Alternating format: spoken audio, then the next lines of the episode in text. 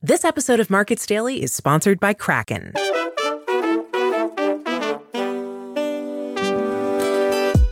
This is Markets Daily from Coindesk. My name is Noelle Acheson, Coindesk collaborator and author of the Crypto is Macro Now newsletter on Substack. Since I'm out at a conference today, this episode has a different format than usual. Rather than talk about market performances, I'm going to give my thoughts on the main tailwinds and headwinds currently affecting crypto markets. And just a reminder Coindesk is a news source and does not give investment advice.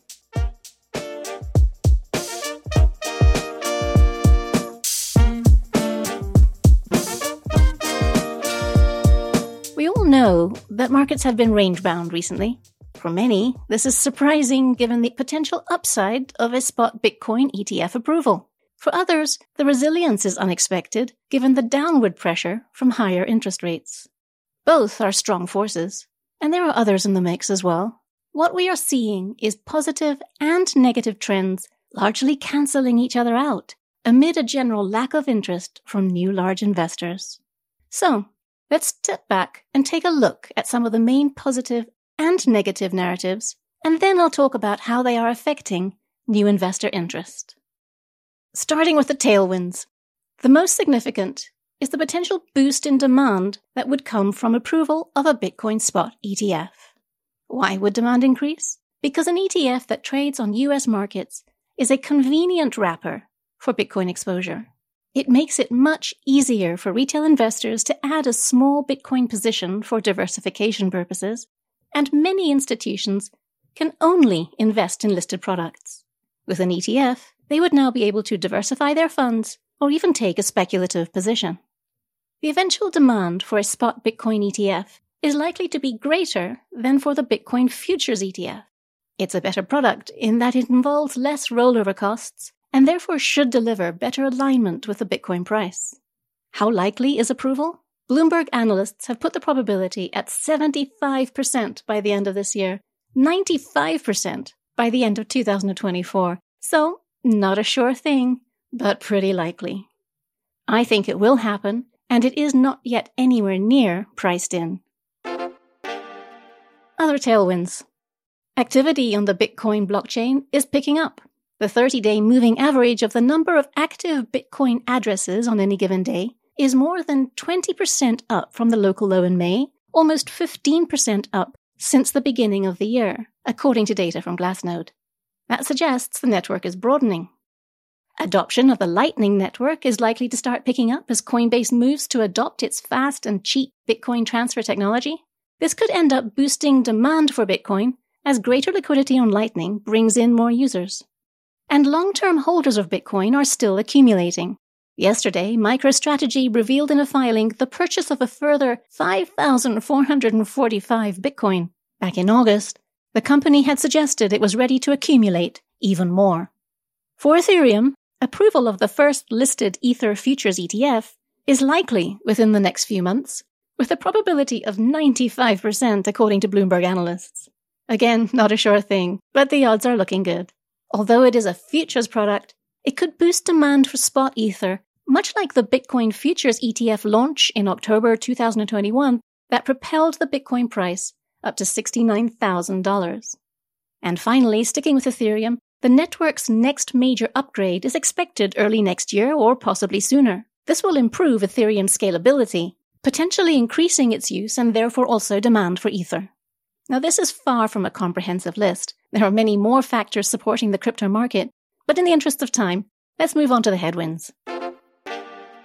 One of the more significant headwinds is the regulatory cloud in the US, specifically the lack of clarity on what is and isn't a security. The general fear that the SEC or the CFTC will launch actions against a project is dampening activity, and the potential impact on the price of tokens that become the subject of regulatory scrutiny and or find themselves delisted out of necessity or caution, that's most likely enough to keep investors away from smaller tokens. It even impacts Ether, the second largest crypto asset by market cap. Ether's transaction volume is not totally dependent on DeFi activity, but they are related. And DeFi activity is down. According to data source DeFi Llama, total value locked on Ethereum based DeFi applications is at its lowest level since January 2021. DeFi interest is dampened at the moment in part because of regulatory uncertainty, and in part because of some recent high profile exploits that have reminded investors how new this all is and how relatively untested the different attack vectors are. Another big headwind is the outlook for US interest rates. I say US interest rates because they are one of the key levers for global liquidity. This lever acts through the cost of lending and also through the price of US government bonds, the assets most used as collateral for short-term financing. US interest rates also act on the US dollar. Higher rates generally means that the US dollar will be heading up, and this influences liquidity in any country that imports goods priced in dollars or that has issued dollar denominated debt. There are even more channels than this, but the bottom line is that higher US interest rates do tend to dry up global liquidity. This affects the flow of funds into higher volatility, low income assets such as tech stocks and crypto assets. Suffice to say that expectations are settling in that US rates will be higher for longer, and macro investors are likely to be more inclined to take advantage of the high returns available in safe bonds especially when fears of an impending recession are gathering momentum.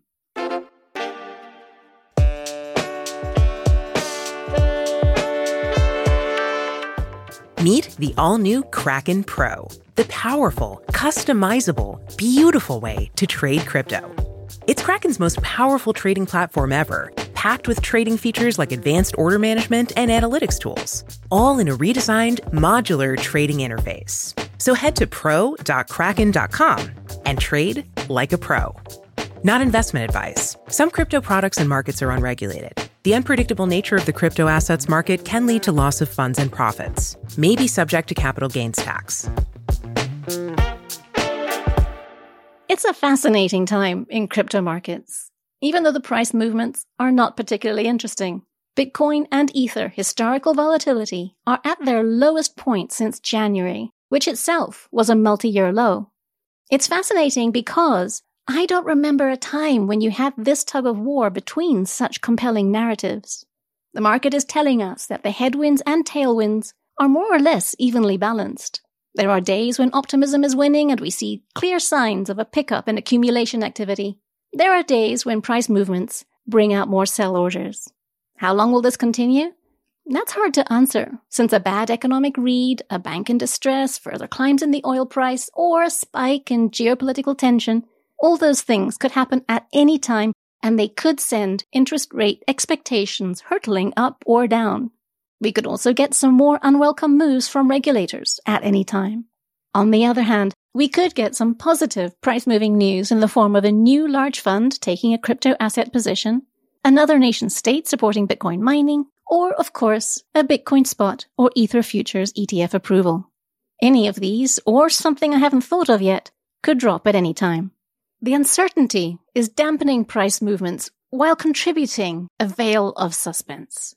Meanwhile, progress on network applications across the ecosystem continues. Builders build, value is created, and we all know that the one thing constant in life is change.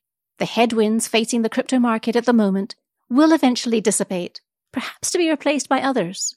The tailwinds will change too, and new ones will emerge. It's up to investors to decide for themselves which type of wind will be more powerful in the months to come. If you liked this longer form type of episode, do please let us know. Maybe we'll do more of them.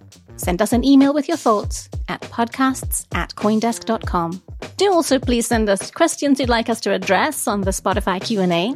Follow us and if you like the show, please leave us a 5-star rating on whatever platform you're listening to us on. Markets Daily is produced and edited by Michele Musso with executive production by Jared Schwartz.